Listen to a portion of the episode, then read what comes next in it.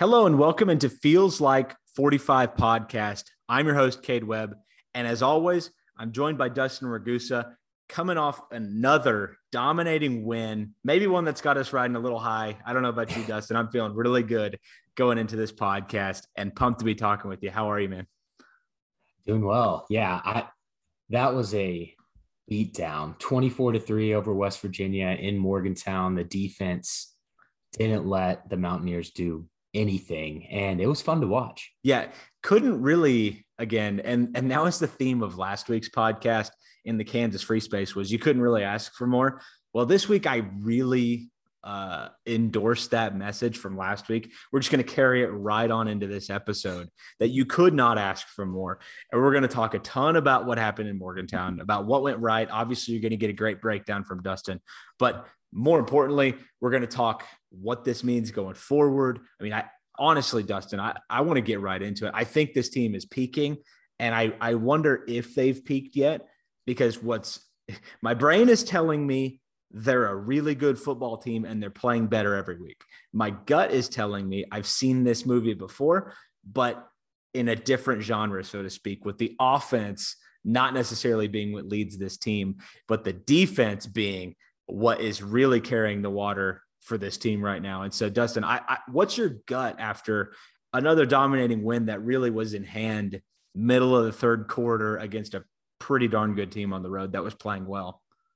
Yeah, I was talking. Uh, I was talking to somebody. I can't remember who it was, but just telling them, even when it was ten to three, it felt like Oklahoma State had the game in hand. I was never really worried. I don't know how you felt, but it just felt I'm, I'm like nodding Oklahoma emphatically win that game. Yeah, it just felt like they were going to win that game the entire time. And and we can start on the offensive side again.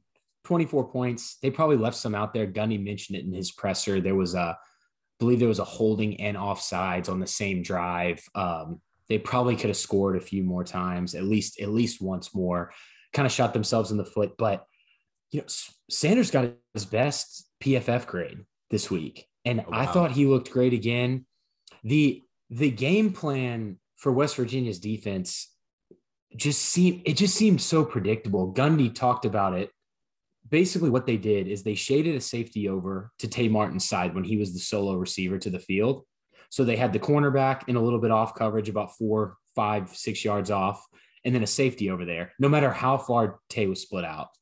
And what Oklahoma State did is they set the strength of the formation. So the other two receivers and the cowboy back are into the boundary or the short side of the field, which gives them a huge numbers advantage over there because West Virginia has their three linebackers kind of spread out. So one's over to Tay's side as well.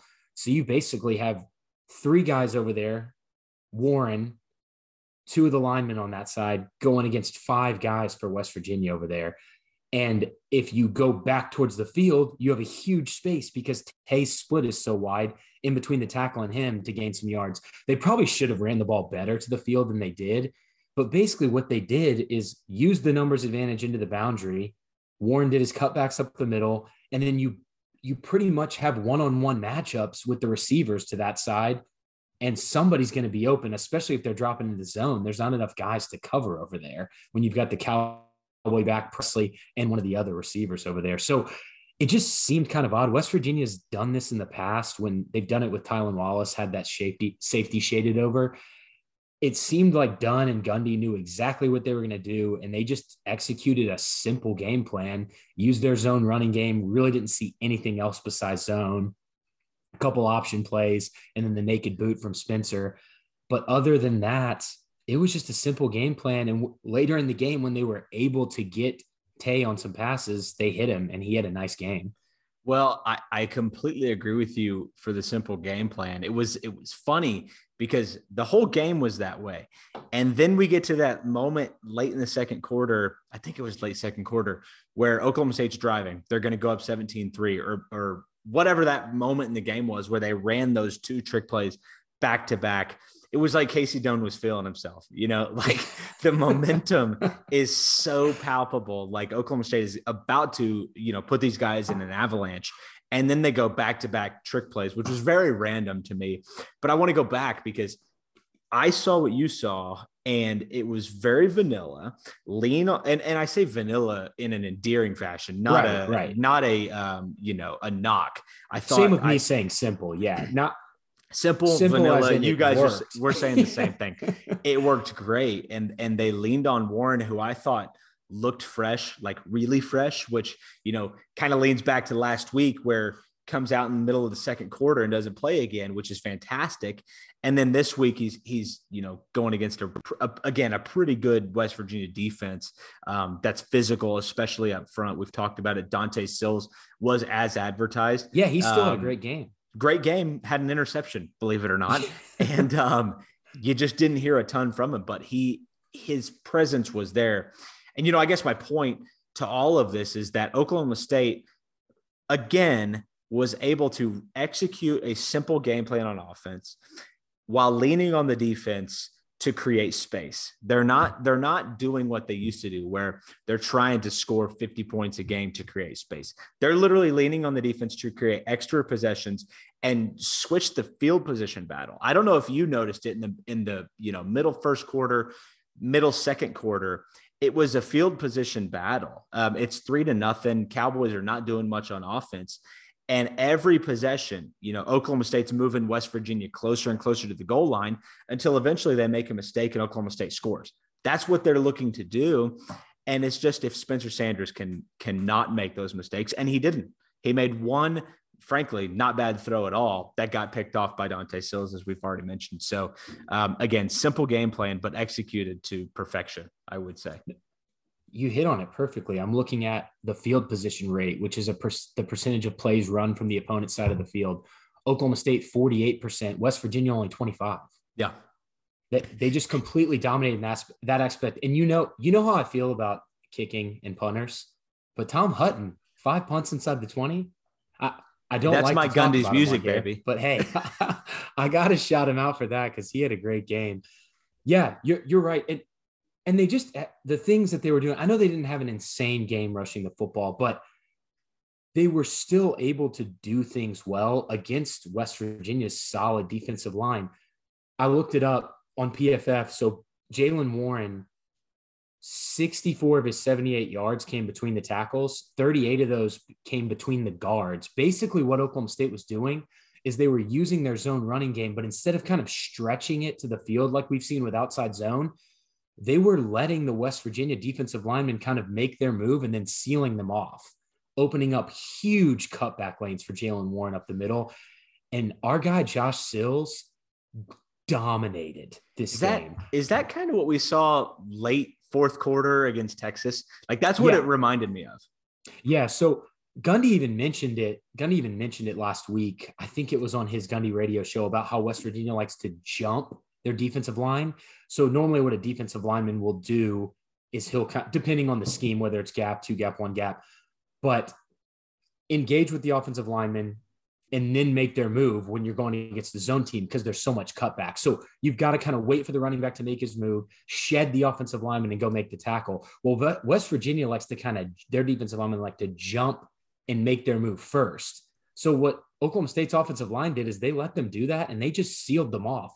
So it didn't even really look like their normal zone running scheme because they were kind of trap blocking their defensive linemen. Going back to what I said, 38 yards up the middle, 5.4 yards for carry when he was rushing up the middle, just leaving these huge holes. And they were able to, it's what happened on his touchdown run as well. So they were just able to kind of do that over and over. And like I said, with Sills, he was blowing through his defensive linemen and then getting to the second level and pancaking that. It was he had one of his best games, I think, and and that's saying something because I think he's played pretty good in every game. Well, uh, that's a great segue because I don't know what the PFF grades say. I don't know what your analytics say. The offensive line, to me, from a protection standpoint, the passing game, and a run blocking standpoint, I thought they played their cleanest game of the season. There were some hiccups in that first quarter, but beyond that, I thought they were brilliant. I didn't think any of the major errors of the offense were really on the offensive line. Again, I don't know what those analytics say, but just from from my what my eyeballs tell me, that group is continuing to gel. And you know, we talked about it. you know, post Texas, post Iowa State, post Kansas, post Baylor, even that that group was not much of an issue. And now we're looking at, you know, half this season where, you know, if you think back to Missouri State and Tulsa, we were talking, you know, well, we didn't have a podcast, but you and I were specifically mm-hmm. talking about a bad Oklahoma State offensive line, or at least an offensive line that wasn't playing well. And that's just not the case right now. They're gelling. Yeah, I like I said, I thought I thought they blocked for the run well. I thought they could have ran the ball a little bit better to the field side. I don't know if that was so much a play calling kind of sequencing there with Dunn, the blocking so much as just they kind of were looking to go to the boundary and looking for those cutbacks up the middle. But other than that, I thought the run blocking was great. God Godlewski played well. Woodard had a few penalties on him on some passing plays, some holdings, but overall, I thought the pass protection was okay. We also saw complete Preston Wilson this game, no Springfield at all. They've been kind of rotating in and out at right tackle, and it was only Wilson this game. You didn't see a snap, snap from Springfield. They struggle with those stunts. West Virginia likes to stunt. We talked about looping, where basically the defensive linemen will kind of loop around each other, fake like they're going toward the, toward the gap they would normally go, and then loop around. They still struggle with those at time, but I thought they did a lot better, and I thought overall it was a it was a great blocking effort. And speaking of blocking, Jaden Bray might be the best blocking receiver on the team. He he certainly might be, and I I've said this before from from a blocking perspective, but but more so from you know what he does after the catch. I get shades of this. If you're driving, maybe pull over before I say this. I get shades of Justin Blackmon with his with the ball like in his hands, the way he runs, he's so big, he's so physical. Um, you know, people have talked about him maybe being the next up, and I can see it. I think there's a ton of talent, young talent in that wide receiver corps, but uh, man, he he stands out among the rest. Let's, let's let's talk a little bit though about the quarterback. Like Spencer Sanders, this is week four. I mean, this is week three and a half, really, of a step up. And and you and I were on it. You said it uh, even before, uh, right around before the Texas game. Spencer Sanders was taking that jump, right? and there has been no looking back. You know that that pick he threw in the first half of that Texas game. After that, he's played the best football of his career, and we were right on it. And so that to me is what gives me confidence going forward. I don't know what this season has in store for Oklahoma State, but it honestly feels like it's as simple as it. It's a, this season will go as far as Spencer Sanders takes it. Yeah, I completely agree. So he had 10 incompletions I have it. I have it listed right here. Three of those were throwaways. One was a drop from Presley. Love throwaways. one, one, one, I think, was a pretty nice throw to Martin over the middle when they were in the red zone. There was a little bit of traffic in there, but I think it was a good play by West Virginia's defense. Then we saw the James Washington, Mason Rudolph slant bubble RPO. I don't think I've seen that in a while. Basically, what that is is the quarterbacks reading the defensive back. If the defensive back runs up on the bubble screen, he knows he'll have that quick slant because that receiver is going to get leverage on his defensive back. And honestly, I thought it was just a bad route by Green. The defensive back kind of got in on him and he wasn't really able to break on it. So I, am not going to count that one against Sanders. So you have the interception on the screen, one low throw to Tay Martin that he almost caught, which I think he had to throw that low with the defender behind his back the deep throw overthrow to Martin, which again, good defensive play by West Virginia, and then a really poor throw to Presley on the shallow cross. But that's four throws out of 31 that maybe weren't great. And I, they don't result. What else can picks. you ask? They don't result yeah. in picks. They don't yeah. result in fumbles. Um, and again, I, I don't want to toot our own horn, but I'm going to because we've we've talked about this for a few weeks now. This was not something that we're just looking at it before our like that Texas game, and, and even in the first half with that pick, it, this is four games. This is four games where Spencer has appeared to be seeing the field better, um, making better decisions with his feet. Uh, we saw that again this week. Uh, better uh, awareness of when to tuck and run. And you said it, and I I, I said I'm, I love it. Throwing the ball away. You know, get under pressure, and if you're flushed out, nobody's there, throw it away. And he just looks in complete control of the offense. And you know, part of it is from a game management standpoint, you know, gives me some Alex Smith vibes uh, for the Chiefs a few years ago, where he's not going to make the big mistake, but he's just also not going to take the top off. But at the same time, like, you know what he's capable of. Um, and I just feel like we're getting a more refined version of Spencer Sanders. You know, Gundy talked about it uh, for the last two and a half years. You know, you just have to live with what Spencer Sanders is going to do mistake wise. Well, maybe you don't. Maybe you can actually have a boiled down version of Spencer Sanders where you get the good and you remove a lot of what makes him ugly, so to speak. Yeah, I completely agree. And the one, maybe the only other knock on in this game is that sack.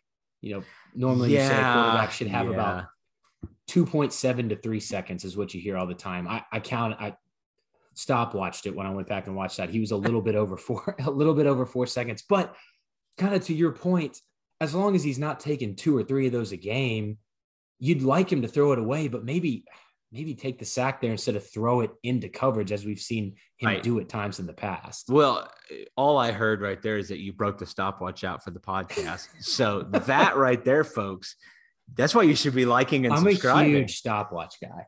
Big time stopwatch. yeah, as we've seen with that 4440 a years for sure.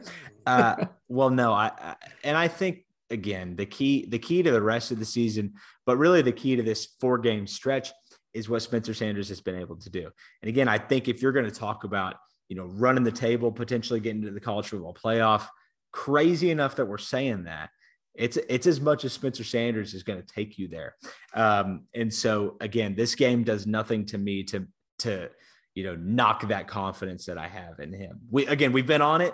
I'm pumped that we've been on it because this is um, you know this feels like the progression, and I I hope he doesn't turn back. I don't think he's going to look back, but I hope he doesn't.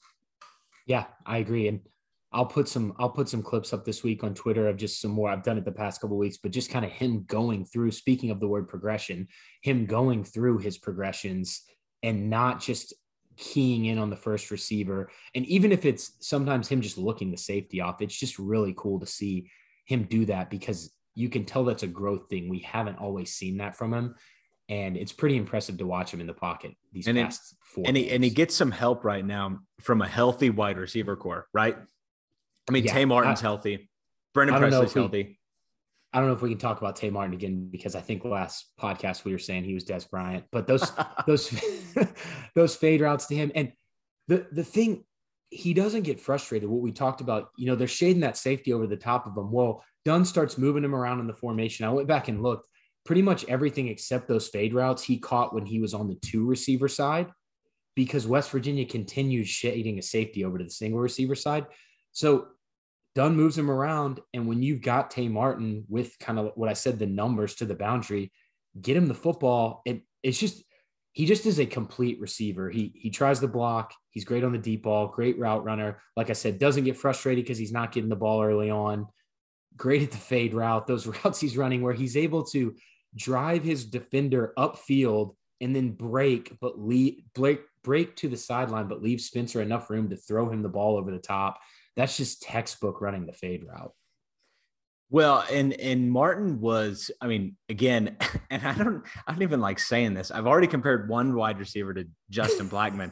I can't possibly compare another one to to Dez Bryant, but I'm going to. He looks like Dez out there. That first yeah, he's or Randy Moss or Jerry Rice, where he pulls the ball away from the defender. It's just like that is that's beautiful football and it really it, it's how it's exactly how they teach it and i'm pumped to see you know you already basically said last week that tay is the best route runner we've had since fill in the blank i mean yeah he's a fantastic route runner and him and spencer on that fade route connection near the goal line that's not something we've seen since maybe Weeden to Blackmon. Seriously. Yeah.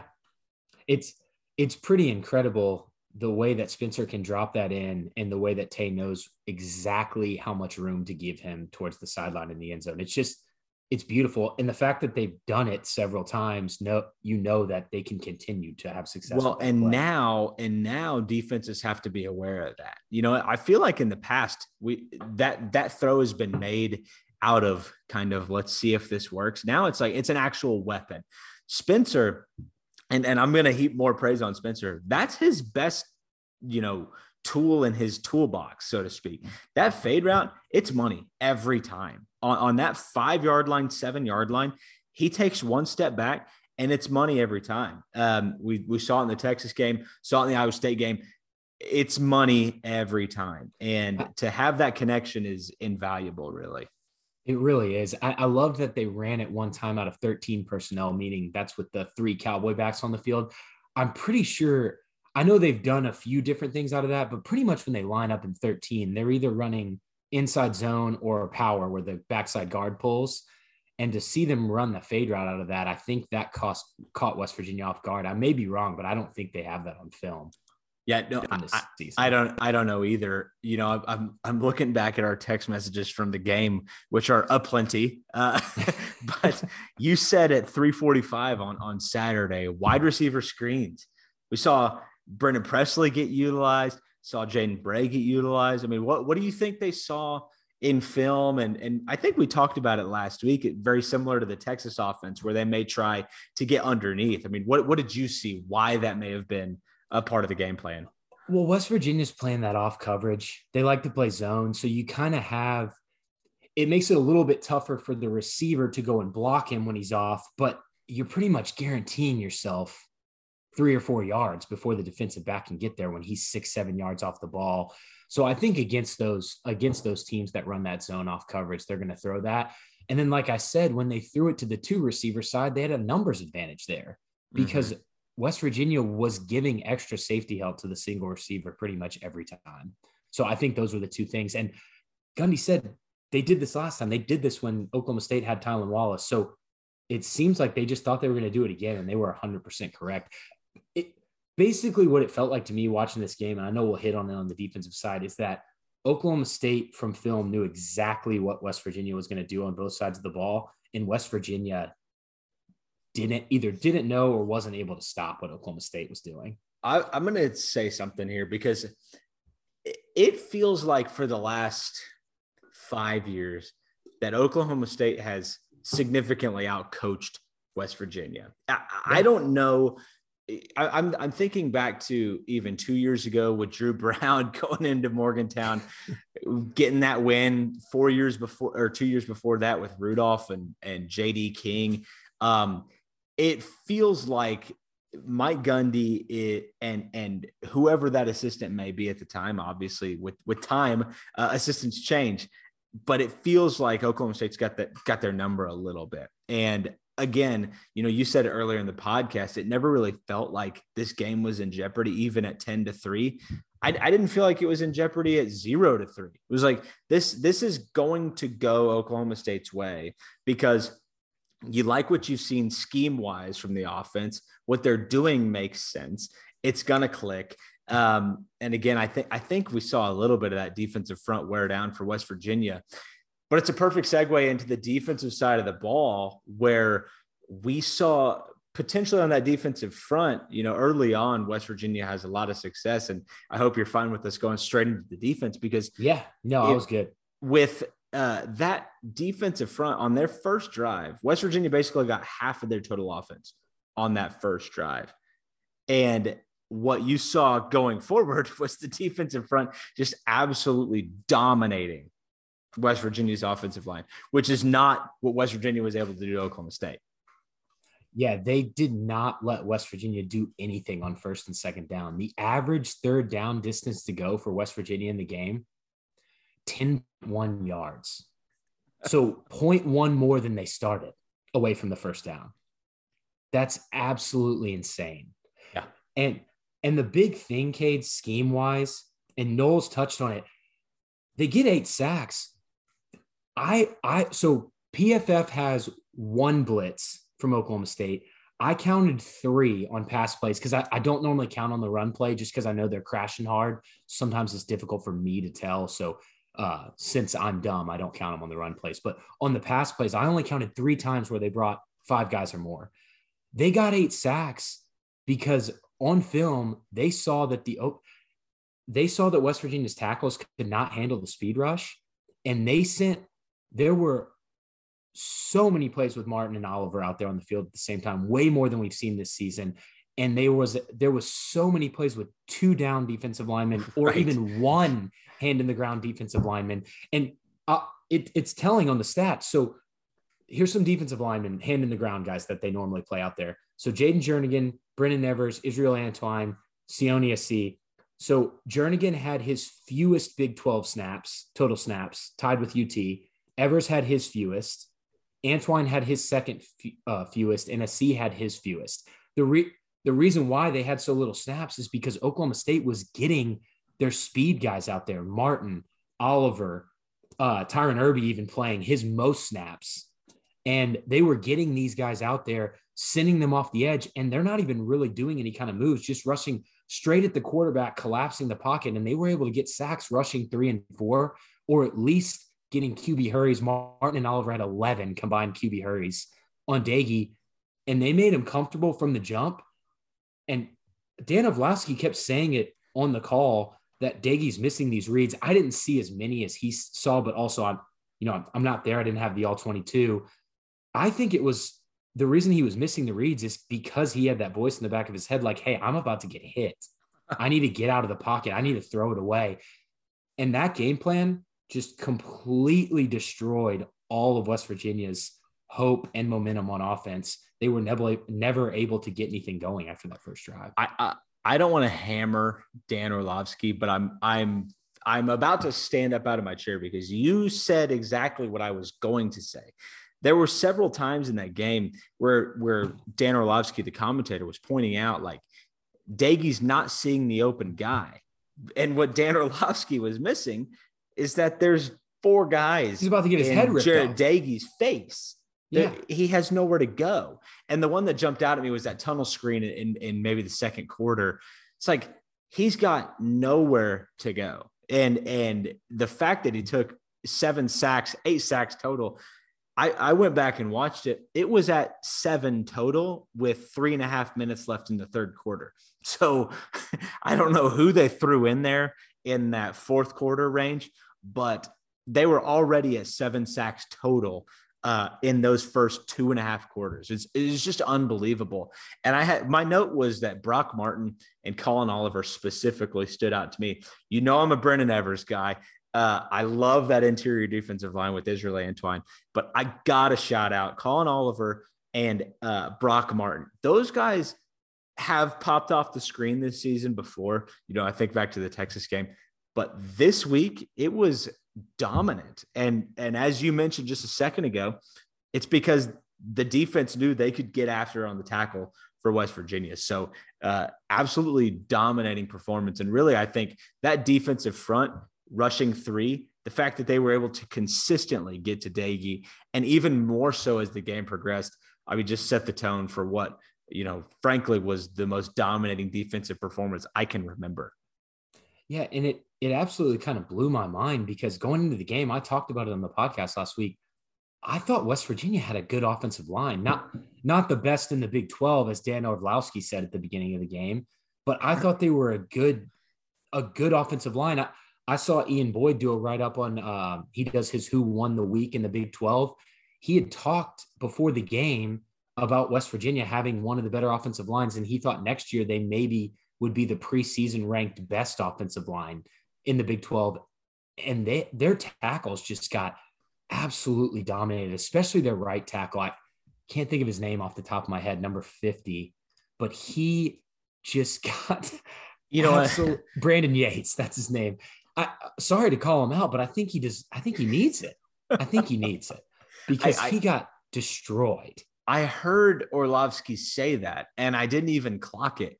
That he was basically saying this is going to be one of the best offensive lines in the Big 12, and they gave up eight sacks. Like that right there is the type of game that Orlovsky tossed on Saturday. But I can't even fault him because I said the same I said something really similar on the But podcast. Where you And- were going, though, I know where you were going. You were talking about their RPOs. They were going to get the ball out quick, and they didn't do any of that. Yeah, they really didn't. And I, I think it was just because Doege got similar to what Gundy says about Spencer. If the offensive line's not able to protect him earlier and he can't get his feet set early on in games, he gets a little off. And that's when he makes some mistakes. And I think you saw that with Doege. I think he just never felt comfortable in the pocket. and it probably just threw him off his reads because he looked terrible. Like if I was a West Virginia fan, I would have been calling to just keep Garrett Greene in the game and let him run it. Well, at least keep that defensive line at bay, right? Like right. that way. That way, those defensive ends can't just keep. Yeah, they can't just rush. speed rush upfield. Yeah, yeah, yeah. Because you can QB draw on them, which obviously will be something we'll talk about with TCU and uh, Chandler Morris. But yeah, and then at the end of the game, I didn't understand what West Virginia was doing. Gundy brought this up in his radio show this week. They stopped throwing downfield. They didn't even really try. They didn't use any tempo. They weren't trying to hit anything out of bounds, like close to the sideline to stop the clock. I think they just were so defeated and had used everything up in their game plan that they just kind of packed it in. It was it was quite odd to watch the end of that game from a West Virginia offensive standpoint. It it really was, and I feel bad because like we we kind of uh, scoffed at KU last week, and we're doing it inadvertently the same way this week towards West Virginia. Who I gave them so much props though on the last podcast. you did. You gave them so much that I was nervous. You th- you would have thought they were a college playoff team by how I talked, and I've had several buddies call me out. My buddy Craig Fuller, they've called me out. So hey, I deserve it. Hey, because no, they looked terrible. But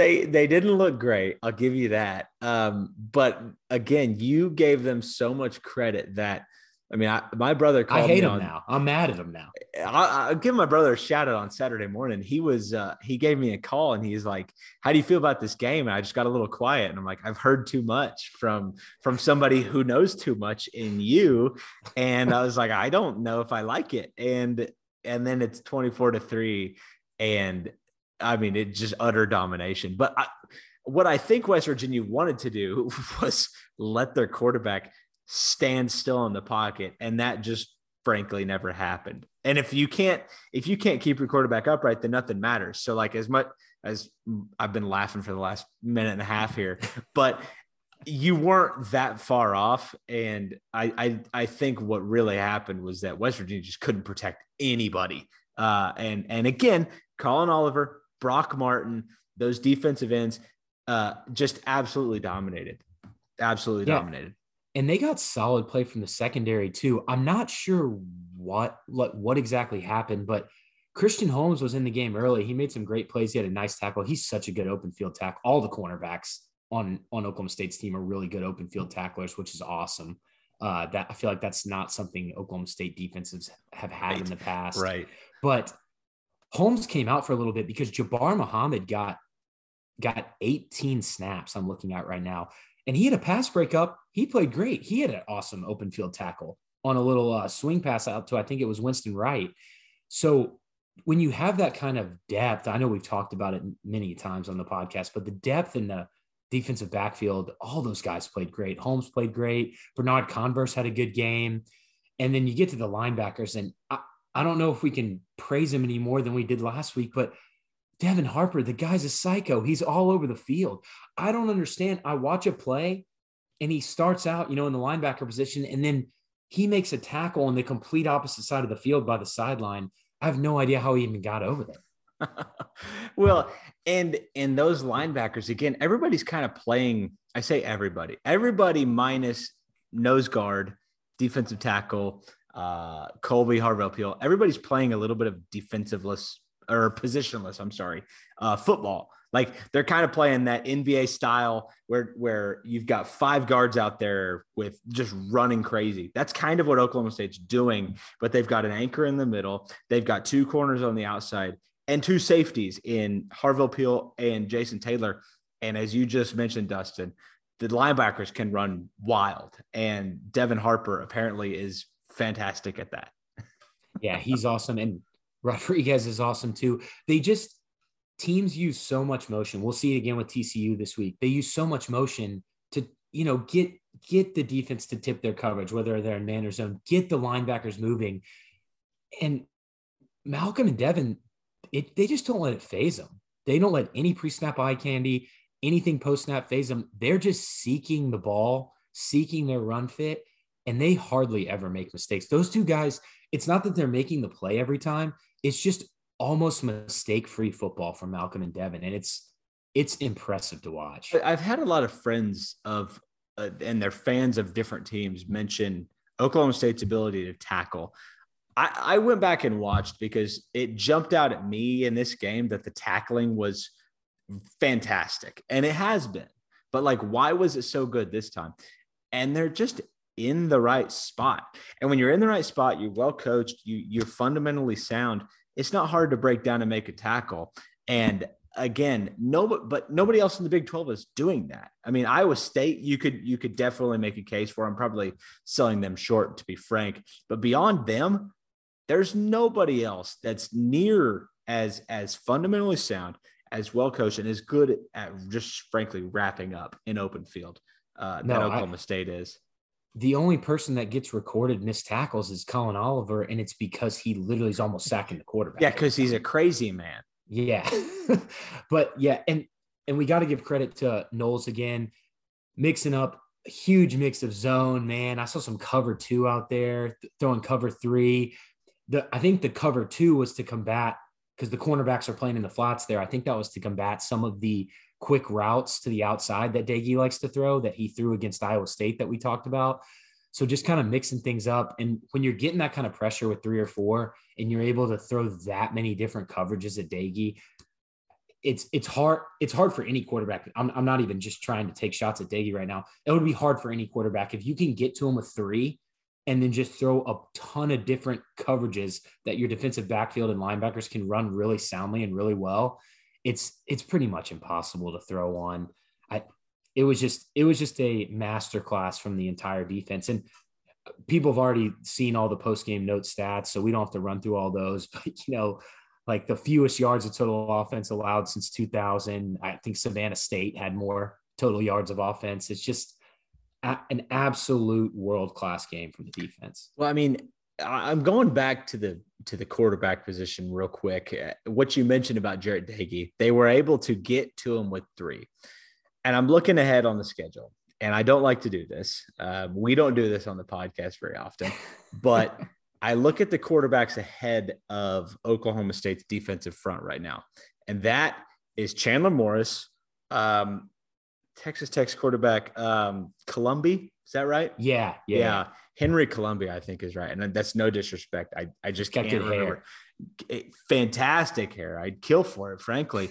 Uh, and then Caleb Williams um, you know, who you know has lit the world up, but also a big time loser. So, uh, my point to that is, um, just kidding, I, it's awesome. I don't know if it's time to get excited or not, but uh, what we saw in like I, I thought Jarret Doege might have more success, frankly, a lot more success than he did, and he had zero against Oklahoma State. Um, and a lot of that was, you know, the the ability of the Oklahoma State's defensive front to get pressure but I'm looking ahead. TCU's you're not scared. Line, is what you're saying. I I'm not, not, that scared, scared.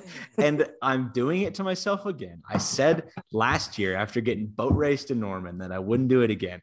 But I'm kind of going down that road, and I think I think we can spend a little time on this before we move on to TCU and some other things that we've got to talk about. Like, what does that performance do for you going forward, knowing that you've got TCU they I don't know who their quarterback is. If it's Chandler Morris, you know, my final words, my last words maybe will be that it doesn't scare me. If it's Max Duggan, that's fine too. Uh, and then you got Colombi and Caleb Williams, all quarterbacks that have a lot to prove to me.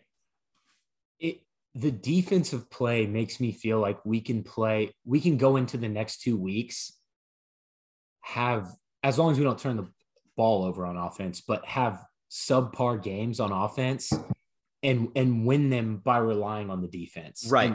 I know the media keeps asking Gundy those questions in his pressers. And if I was him, I know he's not going to just come out and say this, but I would basically say yes. I feel like we can rely on the defense for the next two games, and I wouldn't be worried about it at all. Well, and and the reason for me asking you that, like you and you answered it perfectly. I'm not, I'm not even thinking about the offense here. I'm thinking about how the defense matches up with these three teams because you know, we used to talk on our old podcast on a former network. We used to talk about how the offense matched up with the defense for 50 minutes. Now we're talking about how the defense matches up with an offense. And I'm looking ahead at the three offenses. Oklahoma, obviously, some firepower, but at the same time, I think there's a a chance that what you're seeing today, you know, this last week in in on Saturday, carries on against you know a Chandler Morris or a Max Duggan, against a Henry Colombi, Harry Colombi, Hank Colombi. I don't know his first name. I know it's H, maybe H. I don't know. Uh, and then and then Caleb Williams. There's an there's an actual opportunity here uh, with a strength of your team to potentially exploit a weakness of another team at the remainder of your schedule. I just, I don't know. I feel like, I don't know. I need you to talk me off the ledge, honestly. No, I agree. I agree with you. I won't be able to. I'm, I might just jump off with, grab you and jump off. Well, that'll be into the uh, 40, feels like 45 podcast. So uh, there we go. So, but uh, Dustin, before, I mean, maybe we wrap up on West Virginia here. Yeah. Yeah. That's cool with me. I was going to say, do you want to talk? You kind of perfectly segued talking about Chandler Morris into TCU's offense. I sure do. Before we get to TCU and Chandler Morris, let's hear a word from our sponsor.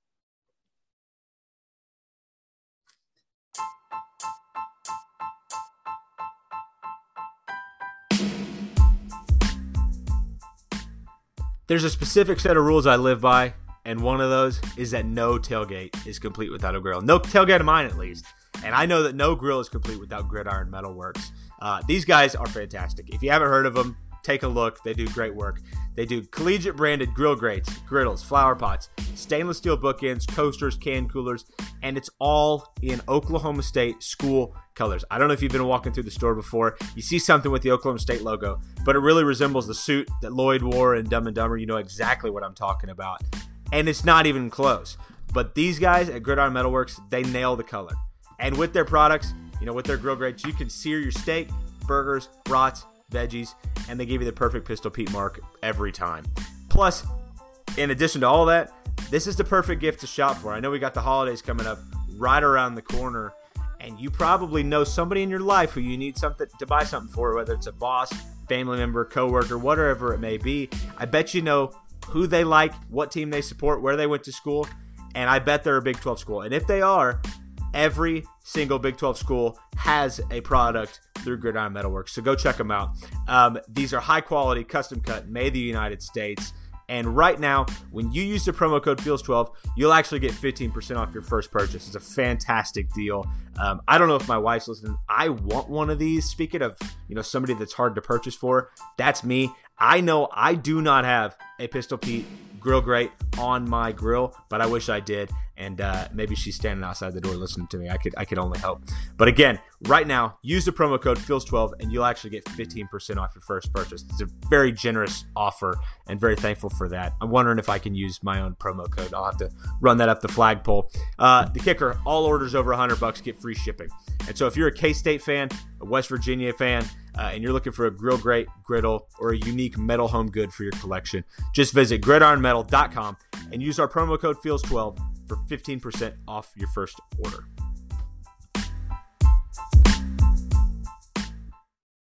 All right, we're back. Oklahoma State 8 and 1 coming off a huge win in Morgantown against West Virginia. Coming up, TCU at home, 7 o'clock kick. It's a blackout honoring Barry Sanders. It's going to be a great game. But Dustin, what do you see, you know, in this matchup that that stands out to you? Yeah, so I think I think it's going to be Chandler Morris from what I've seen. That's going to be taking the the helmet quarterback. Max Duggan hurt his foot in the K State game. It was really weird when I went back and watched. Morris came in. Duggan was still on the sideline. Morris got his helmet ripped off. So Duggan had to come back in with a hurt foot for a play, which made me feel like he wasn't that hurt. And then he comes out, and then Morris comes out and throws for what was it? Like a thousand yards. for it was 461 and two touchdowns against Baylor last week, and they're able to win 30 to 28, which was a absolutely wild game. Baylor should have won at the end if it wasn't for a Bohanon interception. But TCU basically what they did with so Gary Patterson's not there anymore. We know Gary Patterson likes to get conservative at times on offense. They've got Doug Meacham, OSU grad, as their offensive coordinator. He's an air raid guy, but it's it's you know it's the Dana Holgorsen power air raid scheme that we've seen Oklahoma State kind of take from the Holgorsen days and continue on with kind of implementing and changing things around with even today. So you see a little air raid tendencies, you see a little power power run game, but what they did against Baylor is they basically opened things up and let Morris throw it 41 times. They went away from what they were doing, their run centric zone power run game that they were doing with running back Zach Evans. He's also confirmed out this week. It looks like they're going to be without uh, Miller as well, their backup. So it's going to be Emari Demercado and Chandler Morris in their running game. And I don't even think they have another scholarship running back on their roster. But basically, what they did to Baylor is open things up. They went 10 and 11 personnel. They did a couple things with 12 personnel, some diamond formation that we've seen Oklahoma State do. But they just went four and five wide. They do a lot of the four wide and they kind of sprint the running back out into the into the flat before the snap. And Baylor dropped into cover three on pretty much every third down, and Morris just shredded them apart. He looked really composed, really poised. I watched the second half of the K State game. He had okay stats for how I think he was like 11 to 14. He had a few rushing yards, but he he had a fumble. He looked kind of pressured. He was scrambling a lot really early before the pressure even got to him out of the pocket. That did not happen in the Baylor game. They were not able to get any pressure on him. They actually blitzed quite a bit. And when they did get to him, he was releasing the ball quick enough. Just so many gaps in the zone. And I'm not going to give Baylor's breaks in the zone and busted coverages and them not being able to give pressure. I'm not going to give all the credit to or the I guess not credit to them because Morris threw some absolute dimes down the field. And that's been TCU's thing all year. They've taken 56 shots, 20 plus yards down the field. In the, they were one of the top teams in the country in 30 plus yard explosive plays. They do a lot of jet sweep, a lot of orbit motion. And what they're going to try to do is spread you out. Morris is going to want to throw the ball around. And when he gets you guessing, when he gets you dropping back into your zone, when he gets your linebacker matched up on the running back in coverage, they're going to QB draw. And they ran QB draw like seven times against Baylor. And I think it worked six of them. And it was pretty large gains every single time. So that's what they like to do. Like I said, they're only going to have Demercado at running back, but they've got Quentin Johnston is their best player, six four wide receiver. He's fast. He's strong. Five catches for 142 yards against Baylor. Basically, they just when Morris got in trouble, he threw it to him. They've got a couple good slot receivers in Taye Barber. They've got um, Blair Conwright, number 22, which I love that on a receiver. Pretty good player. So, and then Quincy Brown is their other outside guy. All those guys are pretty good at wide receiver, but Johnson's the, Johnston's the guy that can make big plays. I just I, I know I just pumped them up, but I just don't think they have enough firepower. I'm a little worried, not worried. I I guess I'm worried for Chandler Morris. I don't think I think Oklahoma State is going to be able to get to him. I'm not very impressed with TCU's offensive line. And so I think when he gets that pressure, it's going to be a similar situation to Doege. He's going to get frustrated. He's going to try to scramble too early. And if he tries to scramble on Oklahoma State, we saw what Devin Harper did to Doege. So, well, I'm trying to draw parallels between a common opponent here with Oklahoma State and TCU having already played Baylor, who's who's a good defense in the Big 12, probably number three. I think we could agree on that. Probably mm-hmm. right behind Iowa State, uh, definitely ahead of OU, T- TCU, Texas, that group. Um, I'm trying to draw a parallel here because Baylor wasn't able to create much pressure on Spencer Sanders, right? I, I don't I don't remember his errors being caused by pressure. I remember them being caused by confusion on the back end, dropping a uh, him not knowing what to do with the football and and maybe some immaturity, whatever you want to call it. Um, Oklahoma State's going to do that as well. Um, but thinking about Chandler Morris here, I don't know how he does what he did last week against a defense that causes much confusion on the back end as Oklahoma State's does. So they're going to create more pressure uh, against TCU than perhaps Baylor did. Yeah, and Morris wants to run around, make crazy throws. Brett Favre, Johnny a little Manziel. Baker Mayfield. Yeah, is what I was Baker Mayfield. Yes, no, I think that's a great comparison. He doesn't have a ton of velocity on his throws. Like I said, he threw some dimes, but he and he also in the K State game, he even in the Baylor game as well, he was begging them to pick him off. He threw he threw some into he had some dimes, but he threw some into coverage. And I just I don't think I think now that Oklahoma State has a game and a half of film on him. You got to remember Baylor only had two quarters worth of film on right. this guy. Would he take 15 snaps at Oklahoma? Maybe. Yeah, if that, I, mean, I could. Yeah, I could get not that even number like, for you. Maybe none. I, I I don't even know, but very low number. So they have two, they have two quarters worth of film. So to Dave Aranda and Baylor's credit, they didn't really have a lot of film on this guy. I don't think they knew that TCU was going to spread him out and run QB draw over and over again because in the K State game, they were doing a lot of zone read stuff with him. I don't think I saw QB draw once. I just want so, to point out real quick before you continue. Chandler Morris threw five passes at five. Uh, the University of Oklahoma. So okay, yeah. So no, no film at all in this guy. Now that Oklahoma State has a little bit, and it's not much, I think they'll be able to key on Quentin Johnston. I, I mean, Demercado is a solid player, but 19 attempts for 34 yards against Baylor. I just don't think they're going to be able to get anything going in the running game. Like I said, they've got they've got a decent left tackle, but Coker, their right tackle, I want to say he had like three or four holding penalties in the Baylor game. And he's definitely going to have someone, Brock Martin, coming off the edge and Collin Oliver. I just don't.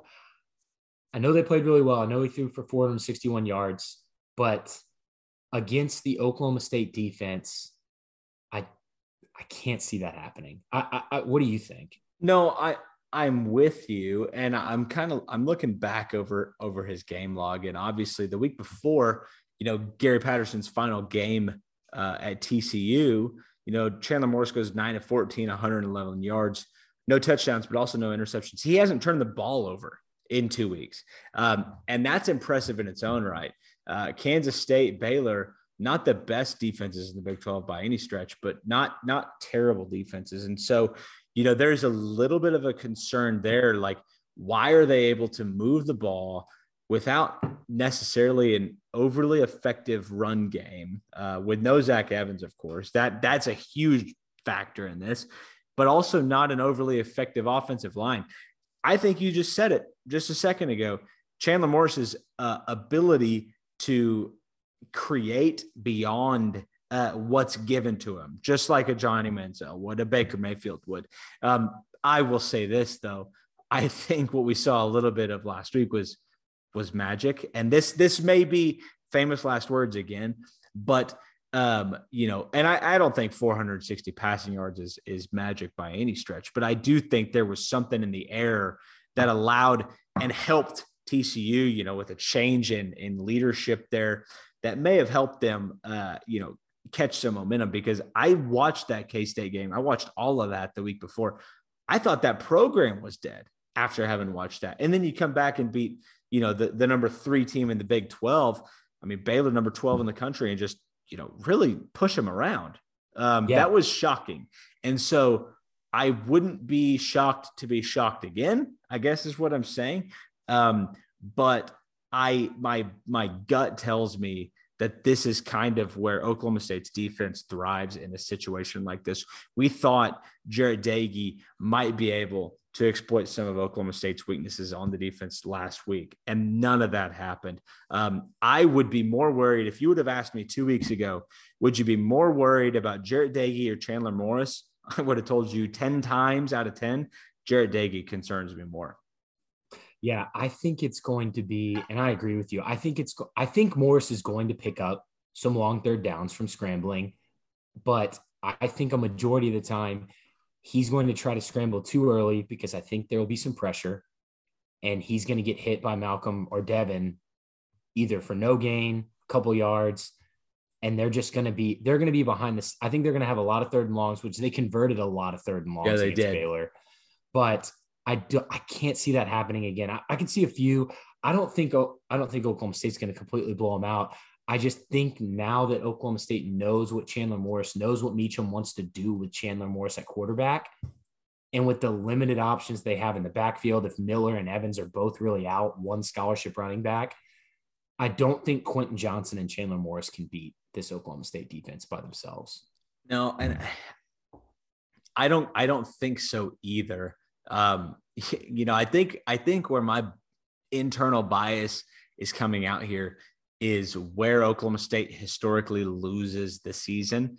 And I think back to 2017, like, and you know, I, I'm I'm kind of hedging my bet here. I already said I think Oklahoma State can compete with everybody in the Big 12.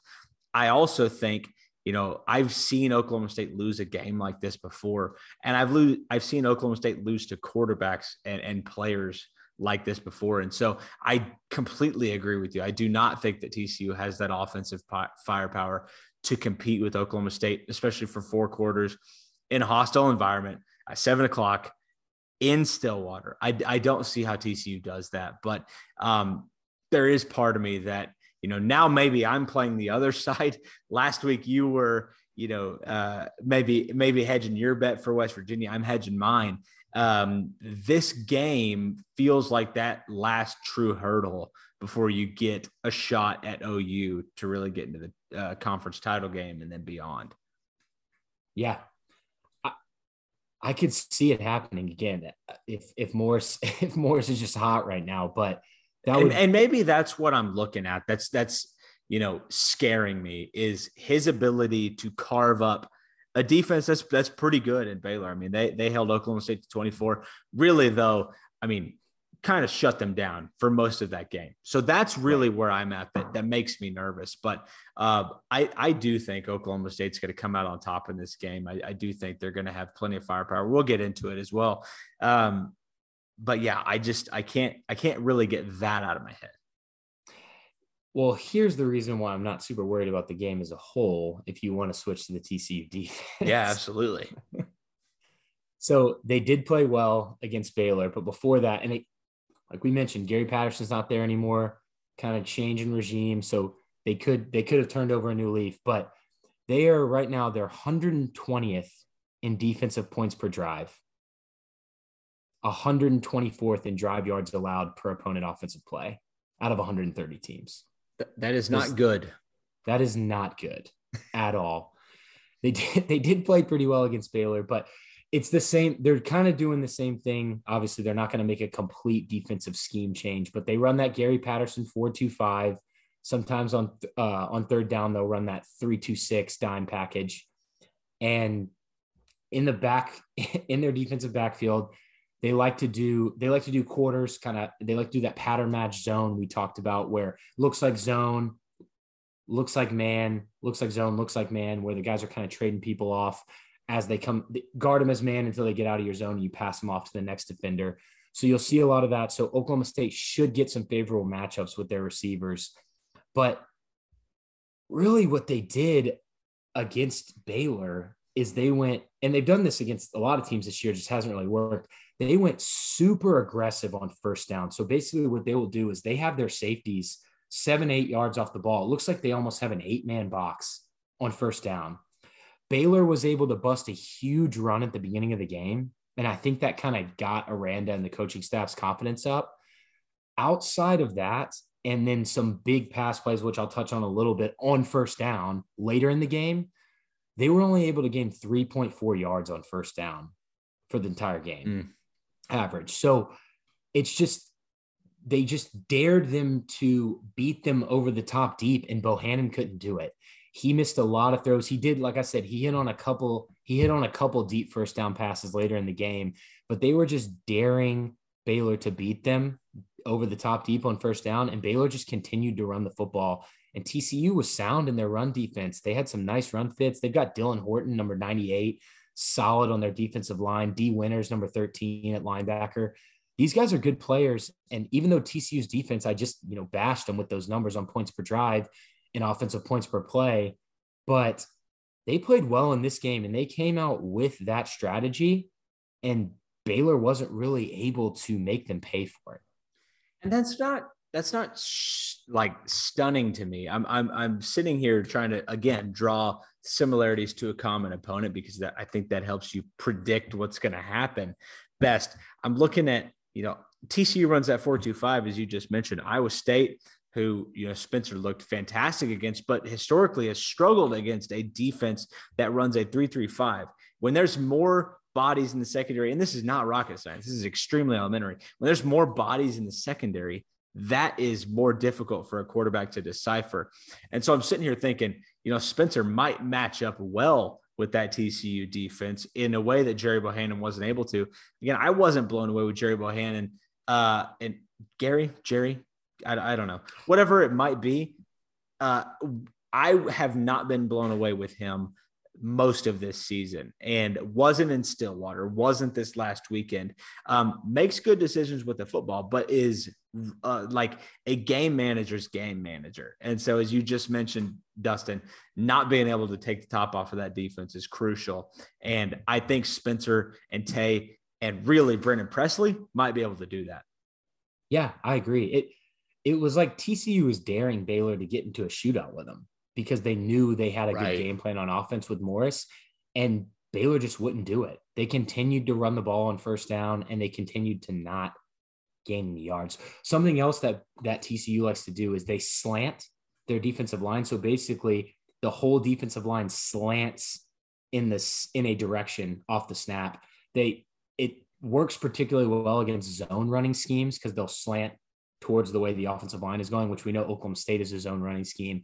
So I would expect to see some of that zone bluff play we've talked about where the cowboy back comes across the form, the offensive line goes one bit way, cowboy back blocks across to kind of trap that edge player on the we, they call that split zone.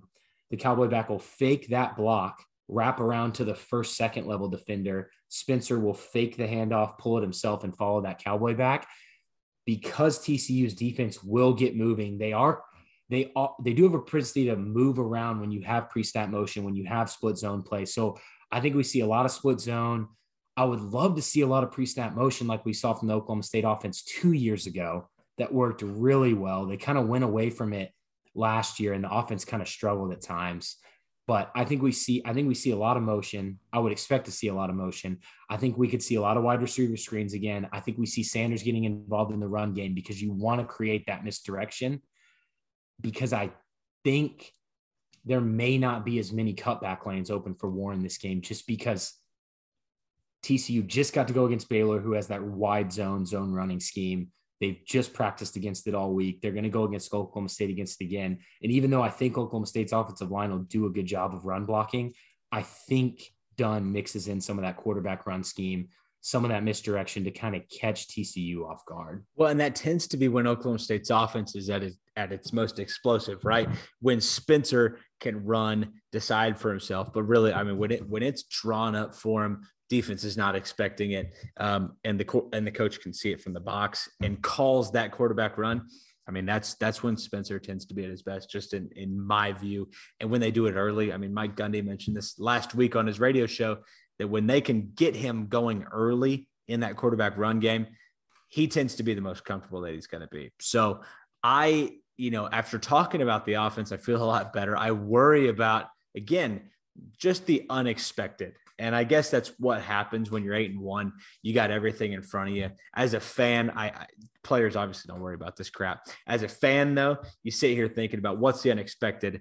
You don't know what you have in Chandler Morris, but you know exactly what you've got at Oklahoma State. So, yeah, and and I agree. And the, I think kind of the last thing on the defense is we talked about guys like Dylan Horton, Ochaun Mathis, Corey Bethley on their defensive front, their linebackers, Dee Winters but they're getting Noah Daniels back at quarterback, at cornerback, and he is a guy that'll play in the NFL.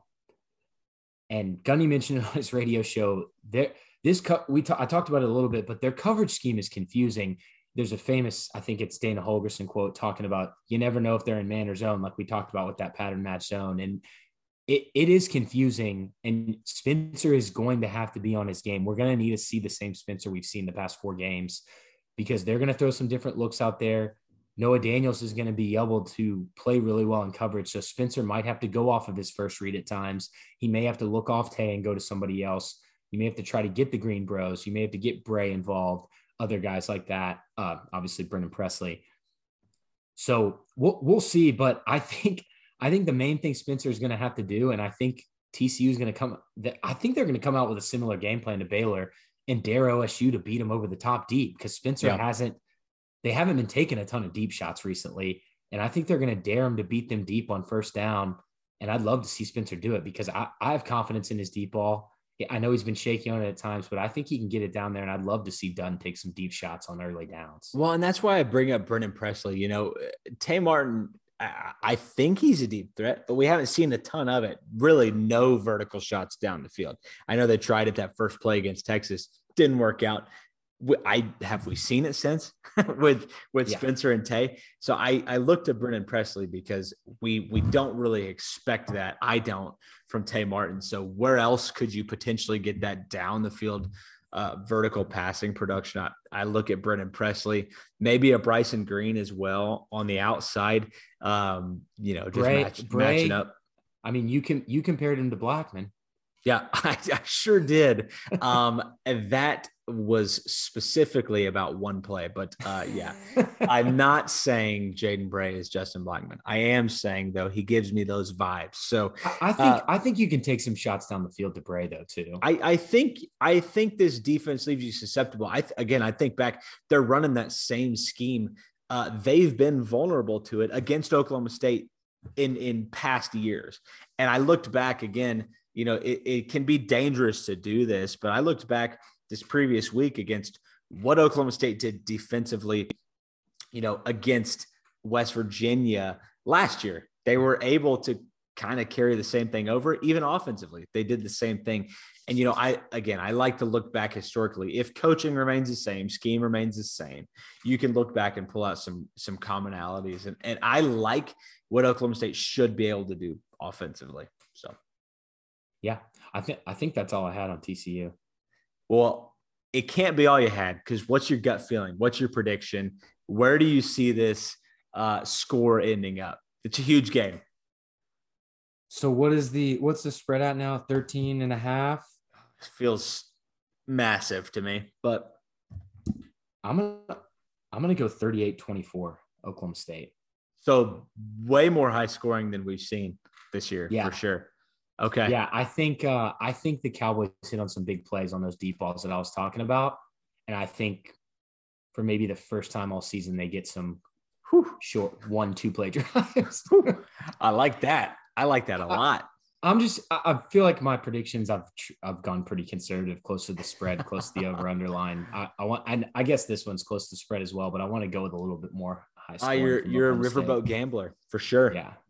Um, you know, I I expressed some concern early on, and um, I I don't think Oklahoma State covers. I'll say that. I, I think the situation.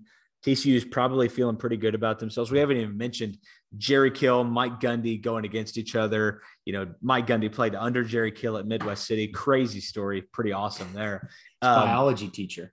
His biology. Could you imagine coaching like for your job against your old biology teacher. I don't even know what my old biology teacher is doing anymore. that would be unbelievable. My point that to that though is like I I think this situation puts TCU in a in a position to probably cover. Um, I don't think TCU wins. I think Oklahoma State's going to win 30 to 17. I love that you're thinking high scoring. I hope that's the case because if it's high scoring, I trust Oklahoma State more to come up with more stops. So if it is that, then I think this ends up being an Oklahoma State win, probably by a wide margin. They probably do cover. But if it's a lower scoring game, which I do expect it to be, and I, again, I'm going to go 30 to 17. Um, again, I, I don't know how much I believe in Chandler Morris, but he scares me just enough to think that this game's close in the fourth quarter and Oklahoma State ultimately pulls away. No, I think that I, I like that score prediction as well. Mine's probably extremely wrong, but well, we don't we won't know that till Saturday, but we'll definitely talk about it after. Uh, Dustin, before we get to uh, questions, any final thoughts on TCU, West Virginia, anything we talked about? No, I think I'm ready. Okay. Well, let's move to questions. Obviously, before that, we're going to hear a word from our sponsor.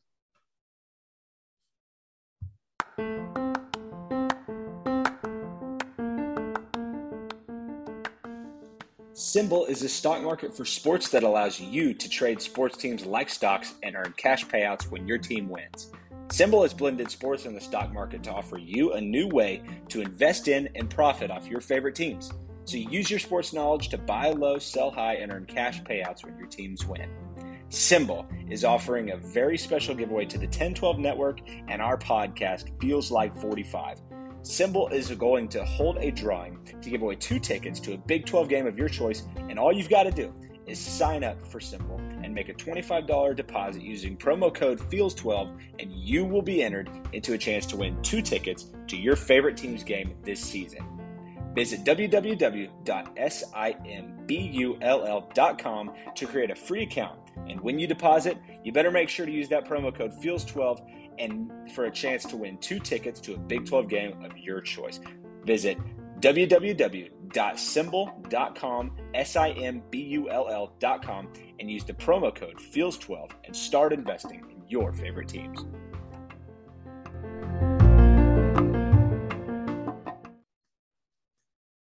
All right. Welcome back. We are at maybe my favorite part of the podcast. Dustin, I don't know about you. Uh, the portion of the show where we hear from you, our valued listener, uh, what you want us to answer, which I don't know why in the world you'd want us to talk about what you want us to talk about, but it's fantastic. We're here. We're here to answer your questions. I love that we can do this. And uh, Dustin, I, I say we just jump right on into it, don't you? Yeah, let's go. Okay. Here's one uh, from my buddy Jake Meyer, actually a previous caller on the show. We're going to hear what he has to say. Most unfortunate and most important piece of the podcast last week was saying that there was not a lot going on with OSU basketball. And then 12 hours later, NCAA denies our appeal. We have Boynton going scorched earth on the NCAA. Lots to go off of. My question is Is there any silver lining that can come out of this? I tend to think that now we can actually tell recruits this is what's going to happen. This is our postseason ban. This is how many scholarships we can't have for the next three years. So I tend to think that now the clock has started and we could have something good come out of it. But what do you guys think? Jake, it's a fantastic question, and you nudge us right into the direction of cowboy basketball, which we've got another question in that same vein. We'll talk about that here in a little while. Uh, Dustin, I don't know about you. I've I've actually thought a lot about this, and, and, and even previously before Jake's call. You know, there's been we haven't even talked about the postseason ban on this podcast, which is absolutely outrageous. I know we'll get into it in this in this Q and A uh, portion of the show, um, but uh, without talking about what the penalty itself is and how egregious that is, there is a big part of me that's ready to move on from it um, you know, there's a, a, call to go ahead and, you know, let's take him to court. I even, shoot, I, I tweeted it. It's like, let's sue him into oblivion.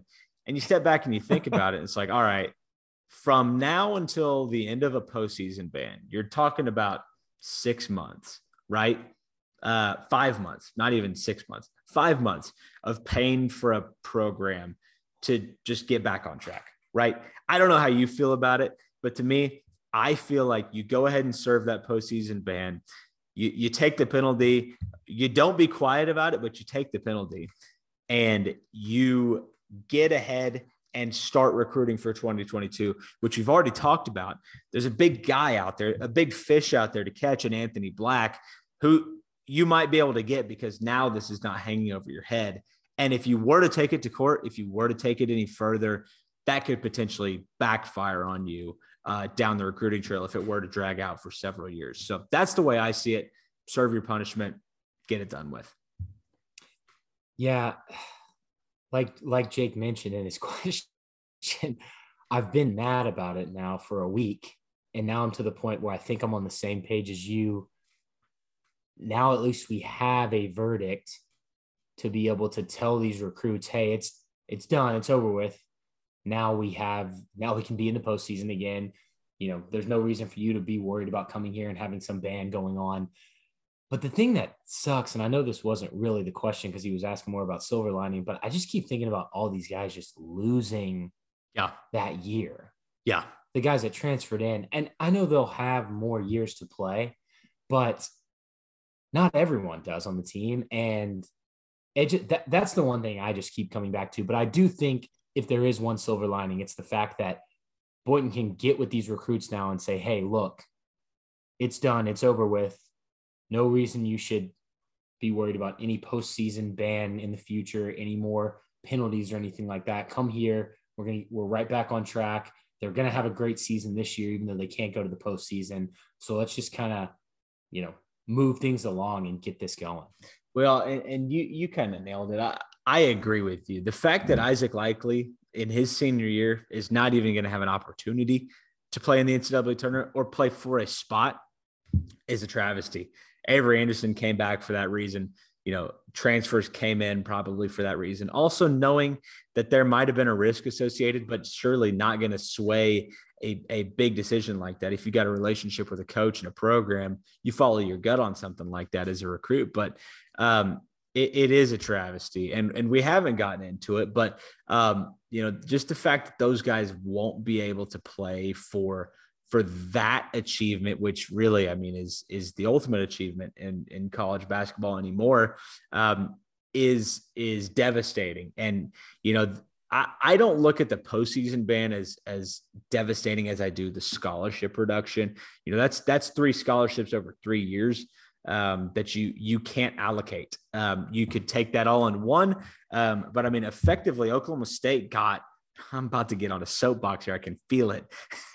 effectively, it. Oklahoma State got a a postseason ban, three scholarship reductions, probation, fines for a three hundred dollar uh, gift, even if you will, to a player, not a recruit, a player who was on the roster at the time and and and everything I'm about to say is has been out there, but I got to get it out there to punish these kids who were not driving at the time didn't even really probably know how to use the locker on the front of their locker in in middle school like had to be shown that. that. i know right it's confusing as all get out but still the fact that they didn't like this was not their uh cross to bear so to speak. This was not their sin.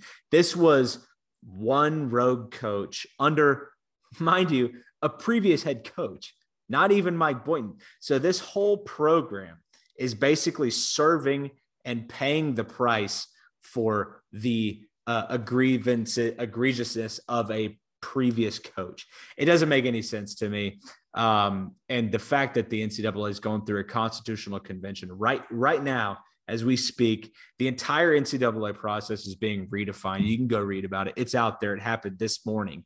Um, is frankly several years too late uh, because they've been putting young kids, young athletes who they claim to care about through this for, I mean, decades, absolutely decades of just nonsense.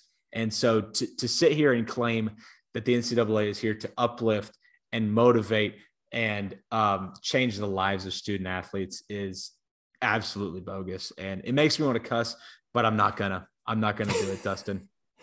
And if you if you get Cade to the point where he's going to cuss on a podcast, you've pushed him too far. just by one question, you just got me going, Jake. do you want to uh do you want to play the other one related I, to it? I, I keep going a little bit. Longer? I think we get. I think it's a great segue, Dustin. Right, right into this one here. Hey guys, David McKellips here, long-term fan and listener. And by long-term fan, I've been a long-term fan of Deuce since about 2009 and a long-term oh, listener to all five of your current episodes. I'm hopeful this week is another great breakdown of West Virginia and look ahead at TCU, but also hoping there's a lot of hoops talk based on the joke that we know is the NCAA. Everybody thought the appeal was a layup based on the facts and comparable cases. My question is, does OSU have any legal steps from here? I'm hopeful some heavy hitters in a massive lawsuit, but not sure if that is a reasonable assumption. Uh, if not, OSU did destroy the BCS in 2011. So how can we average fans help us uh, cancel the NCAA a decade later? Thanks for what you do. David, thanks hey, for the question, man. I, I yeah. didn't shout out your name. David, appreciate the question. That's my yeah, that's my buddy David. Uh, guy went to school with at OSU. Uh, lived lived in Houston when I was there. He's still there. So uh, great guy. Thanks, David, so much for sending that in. Cade, I'm going to let you take this one because you know a lot more about this part, I think, than me. So I'll let you start this one off. Well, again, I I, I kind of mentioned it just a moment ago, and and it's it's funny to have two questions similar but not the same question at all. I, Oklahoma State does have legal, legal action. You can absolutely sue the NCAA and get an injunction. I don't know what the case would be for for Oklahoma State to win that, but all you do by doing that is delay the possibility of a postseason ban. So you could go sue the NCAA. And again, I tweeted that they should. So, yeah. So if they if they sued them, would it delay the ban? Like, would we be able to go to the postseason this year? It would be on a delay again. Is that what you're saying? And I, I am not a lawyer, so uh, I cannot be held liable for anything I'm about to say. but we've seen this before in NCAA cases. You can sue the NCAA for an injunction on penalties uh, assessed. I believe that's the case. You could ask the NCAA, or you could ask the Supreme Court. I mean, shoot, you could take it all the way up there and say, this is unjust. Here are the facts. And you could point, as David just asked, you could point to other cases that were tried in, in similar infractions and basically penalties assessed in a different manner. So the South Carolina and Oklahoma State deal would almost be an open and shut example of that, where South Carolina, the same assistant coach commits the same infraction there, doesn't get a postseason ban. Why? Because they said eh, the fact that Lamont Evans cooperated wasn't an aggrieving factor. But for Oklahoma State, Lamont Evans did not cooperate in the investigation. Therefore, it's an aggrieving factor. I don't know if you can get an injunction. I do know though. I I don't know if you can win an injunction. I know you can sue the NCAA and appeal for an injunction and a postponement of penalties. I do know you can do that. So, to answer David's last part of the question, I think you just go to the games with your NCAA sucks flags, cancel the NCAA, hold that up in the student section, yeah. and that's how that's how we as a unit cancel them, at least in our minds. Well, and again, it it feels um, probably not worthwhile to me. Um, I I think you could end up, and again, th- this does a lot of damage to the program. I mean, Mike Boynton had brought it from you know a 15 year lull, so eh, this in itself does damage to the program. But by delaying even further. I mean, we're five years removed from this, Dustin, with with this uh, NCAA FBI investigation. We're five years away from this. Do you want to really push this down the road even further? I, you know, as I've as I've slept on this for for several nights, my my gut says no. I, I don't want to push it down the road any further. And again, I'm no attorney. I don't know specifically the legal recourse that Oklahoma State has. Um, but I don't know if you want to take any, frankly. Yeah, no, those are all good points. Those are all solid points. I, I honestly don't have anything to add because you've covered that extremely well. well it's so. it's devastating, and uh, as a as a first time season ticket holder for Oklahoma State basketball, and only first time because I haven't lived here. Uh, that's that's just kind of the deal. It's devastating for me. Like I was fired way up to be you know part of a what what still could be a special season. They can still go win the damn big 12 and i hope they do. And frankly it would appear that they, it's lit a fire into the program with a 88 to 43 win over ut arlington this evening as we recorded. Um, so i'll be interested to see how the program responds. Um, but again i don't think they respond in the way of a lawsuit. And frankly i don't know if that's the the you know, in the best interest of the future of the program. Take your lumps, get get four months down the road and start recruiting for 2022. And it absolutely sucks for the guys on the roster right now. So okay. I, am not a season ticket holder, but because you're a season ticket holder and you I expect theory, you to take me to a lot of games, I'm also devastated. well, I appreciate that you're devastated as well. Uh, Dustin, let's uh, let's go ahead and hear from from our buddy Alex Fuller. Hello, it's me again, coming live from my backyard.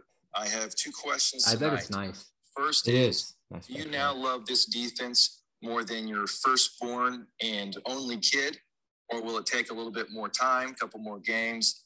And the second is, who's your biggest surprise on defense this year? I was really high on the defensive line coming into the season. Thought it was going to be Gundy's best.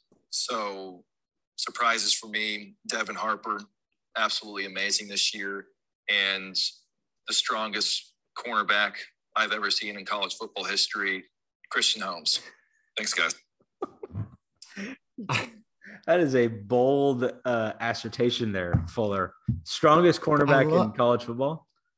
I love that he asks us the question and then takes two of the people away. Yeah, right. Like with his like, answer. I was wondering how many he was going to say. I try not to listen to these before the podcast because I, I want to answer them honestly. Don't want to think about them.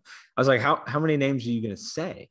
He just lists all like 11 starters. Yeah. Brock Martin, uh, Jason Taylor. I love Kolby Harvell Peel. Dustin, who, who would you go with? So I'm not going to take, I know what yours is. So I'm not going to take Oh, him. do you? Or I'm pretty sure I know who's yours, yours is. You, I know you love him. Yeah. But I want to, I want to say Evers, but I'm going to let you take him. Yeah. You can talk about him. But I think Full, Fuller knows that I love Devin Harper as well. And also big Christian Holmes fan. So those are two. I love both of those that he picked, but I think I'm going to go with Jason Taylor. I, I just the the what his ability to make plays. He's a great tackler. He's great in the run fits. He does well in coverage. I just I never expected to be this kind of player. I don't think when he got onto campus, and he's just been.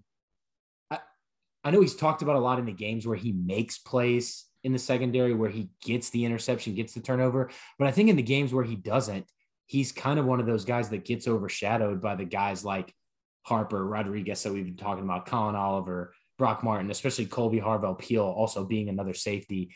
I think Jason Taylor has just been awesome this season, and I think he's been awesome for a while. Uh, Dustin, if it if it wasn't Brendon Evers for me, it would be Jason Taylor. I mean, we know the Brock Martins. Even I think we knew a little bit more about Collin Oliver. We we expected him to show up. Shoot, he works out at my gym. See him all the time. He's he's huge. Uh, so I knew what we were getting there. Um, but for me, I mean, Brendon Evers, you you nailed it. He's he's got to be the one for me because I again three star recruit out of Bixby. I mean, I three might have been generous. He might have been a two star unranked recruit out of Bixby. Dude's a freak. Dude pushes dudes around and they can interchange, you know, with Sione Asi, uh, Israel Antwine, Brendon Evers, just having that interior presence um, and him really kind of leading the charge there has been fantastic. And uh, to me, Brendon Evers would be that guy.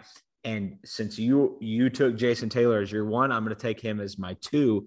Uh, when Tre Sterling went out for the year, I was extremely concerned. I'm not going to lie, not because I didn't trust that Jason Taylor knew what he was doing. We'd seen flashes. I mean, we've seen pick sixes before. We've seen uh, we've seen onside kick returns for touchdowns with him. We didn't know exactly what we were going to get in coverage, and so I thought that would be a huge loss, and it hasn't been at all. And so, uh, yeah, I think your your pick in Jason Taylor is perfect. And Fuller, you didn't leave us a whole lot to pick from, so appreciate that. But thanks, Fuller, for sending that in. All right. Uh, moving on to our final question of the evening. Actually, we've got a couple more on Twitter. Uh, our final voice question of the evening. We've got Lou Pineda uh, coming up here.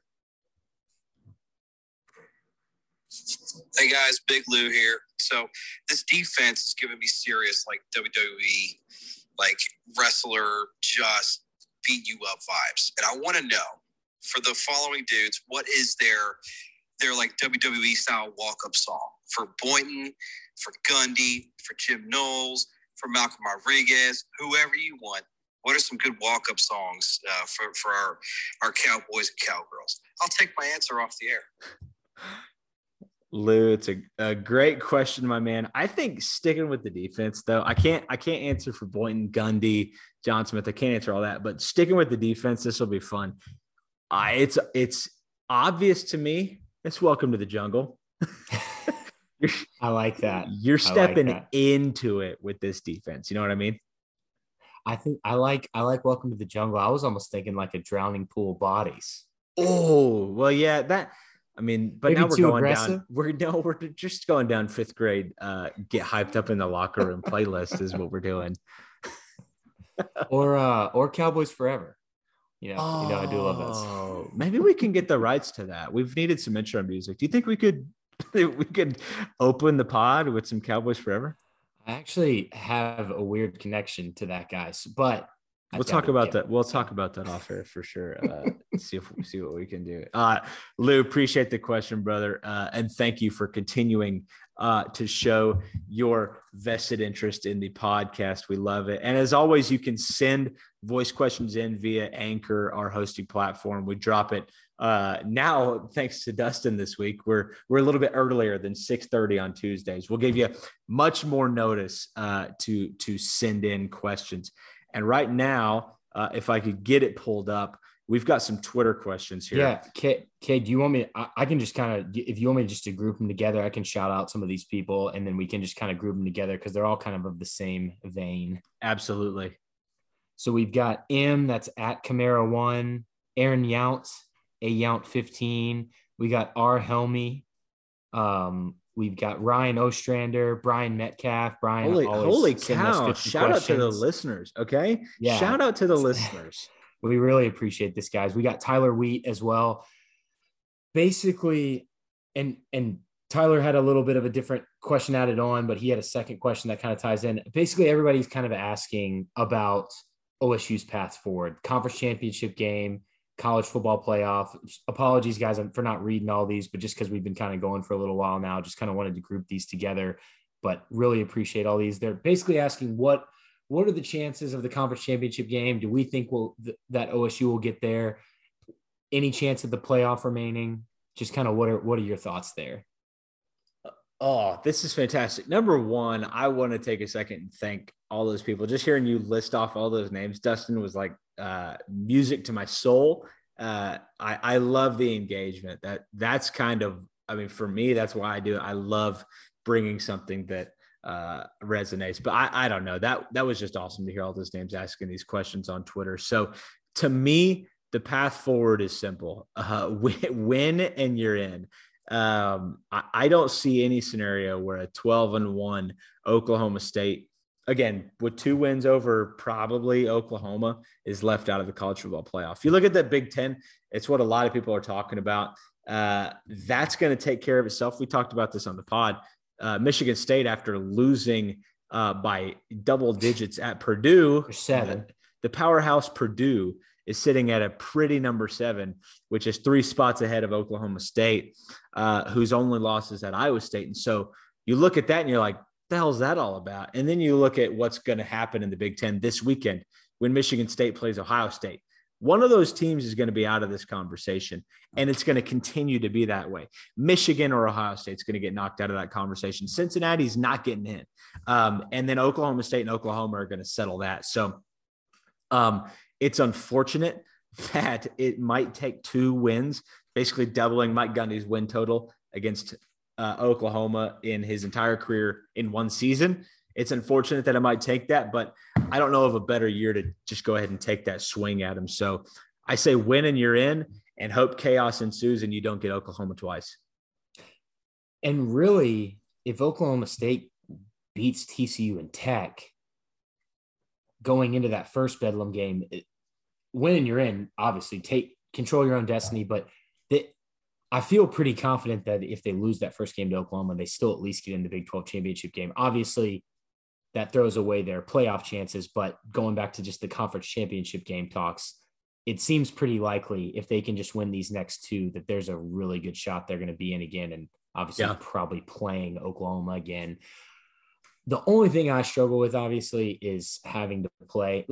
I think it's a realistic shot. I think they do have a chance. Just having to play Oklahoma twice is just it's tough for me. Um, I hate that game. Yeah, I hate I hate that team, and I don't want to watch it twice. No, unless I was guaranteed we are going to win both times in two weekends back to back. I mean, could you imagine? I mean, from an Oklahoma fan's perspective, I'm sure that's that's no big deal. But from mine and yours perspective, I know what that game does to me once a calendar year once in in seven days or twice in seven days would be a lot for me. So I don't know if I have the energy. I, I don't know if I have the um the capacity in my blood vessels uh to to not burst for a second bedlam matchup. But again, you got to win. You got to take care of business against TCU and Tech. Um, again, I, I, look back to the historics of of Oklahoma State's football seasons, and um, this is where it kind of goes south Um, but I don't feel that this year. I truly don't. And so again, a big thank you to all the people that send in we, those questions. And we did actually, Cade. Sorry to interrupt you. Uh, no, Ryan good. Ostrander's question was actually the only one that didn't mention something about conference championship game or you know OU Iowa oh, sure. State playing or playoff. He was actually asking, and probably a good topic to mention on the pod. He's kind of asking about the ratio of black orange. He even mentioned to camo going into the blackout. Do you think? Do you think it'll be a solid blackout? I feel like I feel like it, it normally works out okay when they try to do something like that, but it's never obviously a full. Yeah, full and we're color. talking about the fans. Like we're talking about how many people yeah. in the in the stadium. Yeah, you know, there's some going to be somebody and they're wearing all white. Like it, it's going to look good, and it's going to look good because it's a night game. Um, I I think Oklahoma State football actually put out a graphic, like a like a rendering of what it would look like, and I'm pumped to see it. We've never done a, a blackout that I can remember uh, in in Stillwater. The real the real question that I have, Dustin, is do you think they're going to break out anything special in terms of uniforms? I think I think they will, even if it's just the helmet. I think something will be something will be new, something will be throwback, something will be cool. What about you? Uh, here, I've got a I've got a bold prediction. Might not happen, but I feel good about it. I don't know if you saw Iowa's blackout uniform several years ago the inside of their numbers they were all black all the time. The inside of the numbers was also black and it was trimmed in yellow. Um, if oklahoma state's going to go full blackout i would love to see a black jersey with black numbers with an orange trim because i think orange you can do that. I think it pops enough. You could potentially get away with that. And maybe some black uh, fill in the osu brand with some orange trim. That would be my hope that would be my wild. prediction. It would be wild, uh, and maybe somebody's listening. But my prediction is that they roll out in just the normal All Blacks. I know everybody's talking throwback. I know everybody's talking, you know, maybe a military tribute. I bet they just roll out in their typical All Blacks. Nothing, that's my, that's nothing even different on the helmet. No, I don't see no, it. But what about a what about the Heisman Trophy from when Barry Sanders Whoa. won it as the logo? As the logo? Oh my gosh! Or just Barry be... Sanders' face. or doesn't he have a car dealership out out uh, west? Just the brand, uh, yeah, yeah, the Barry Sanders Super Center, just that yeah. on the helmet. That's what I'm thinking. I think that actually might look kind of cool. If like, is that going to be on a statue or anything? I don't know. Um, the statue is going to be cool though. I, I know you said you'll be there. I'm. Uh, I will. I'm gonna I'm gonna make it up there for just a quick just a quick little game and back. Okay. Well, no, I hope I hope to see you uh, in the concourse, my good friend. Because uh, I wasn't going to ask. I thought it might have been a sore subject. uh, just be a quick up and just be a quick there and back.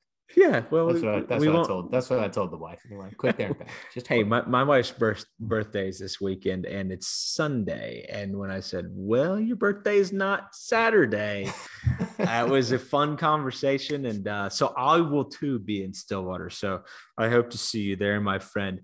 Uh, Dustin, a great episode. This is always a blast and uh, a ton to talk about, ton to get to next week, and just hope the Cowboys can uh, keep it moving forward. Any final thoughts before we let our people go? Oh, I think uh, I think just expect you know as football season's winding down. Cade and I, if you follow our Twitter, we've been we've been watching the basketball games, sending out video from there, and we'll do we'll probably turn the focus pretty much completely over to basketball. So if you're into if you're into Oklahoma State basketball, be sure to stick here. Cade is super knowledgeable in basketball. Um, I know how to work a video editor, so we'll be able to get some uh, some basketball clips like we've been doing for football. So yeah, well, if you got somebody who knows a little bit about hoops and a video editor, you basically got a podcast right there. So no, I, I'm pumped. I mean, I've said it before. Oklahoma State basketball was my first love, and uh, it's back. And even with the postseason ban, I was watching this evening, just fired up uh, that that basketball's back. So, uh, Dustin, great show, great to talk to you, man. Uh, I mean, it's late. We got to go. You got you got mouths to feed. I got to get to bed. I got a job tomorrow. So, we will see you next week. Hopefully, after a huge win against TCU, we'll talk to you then. Go Pokes.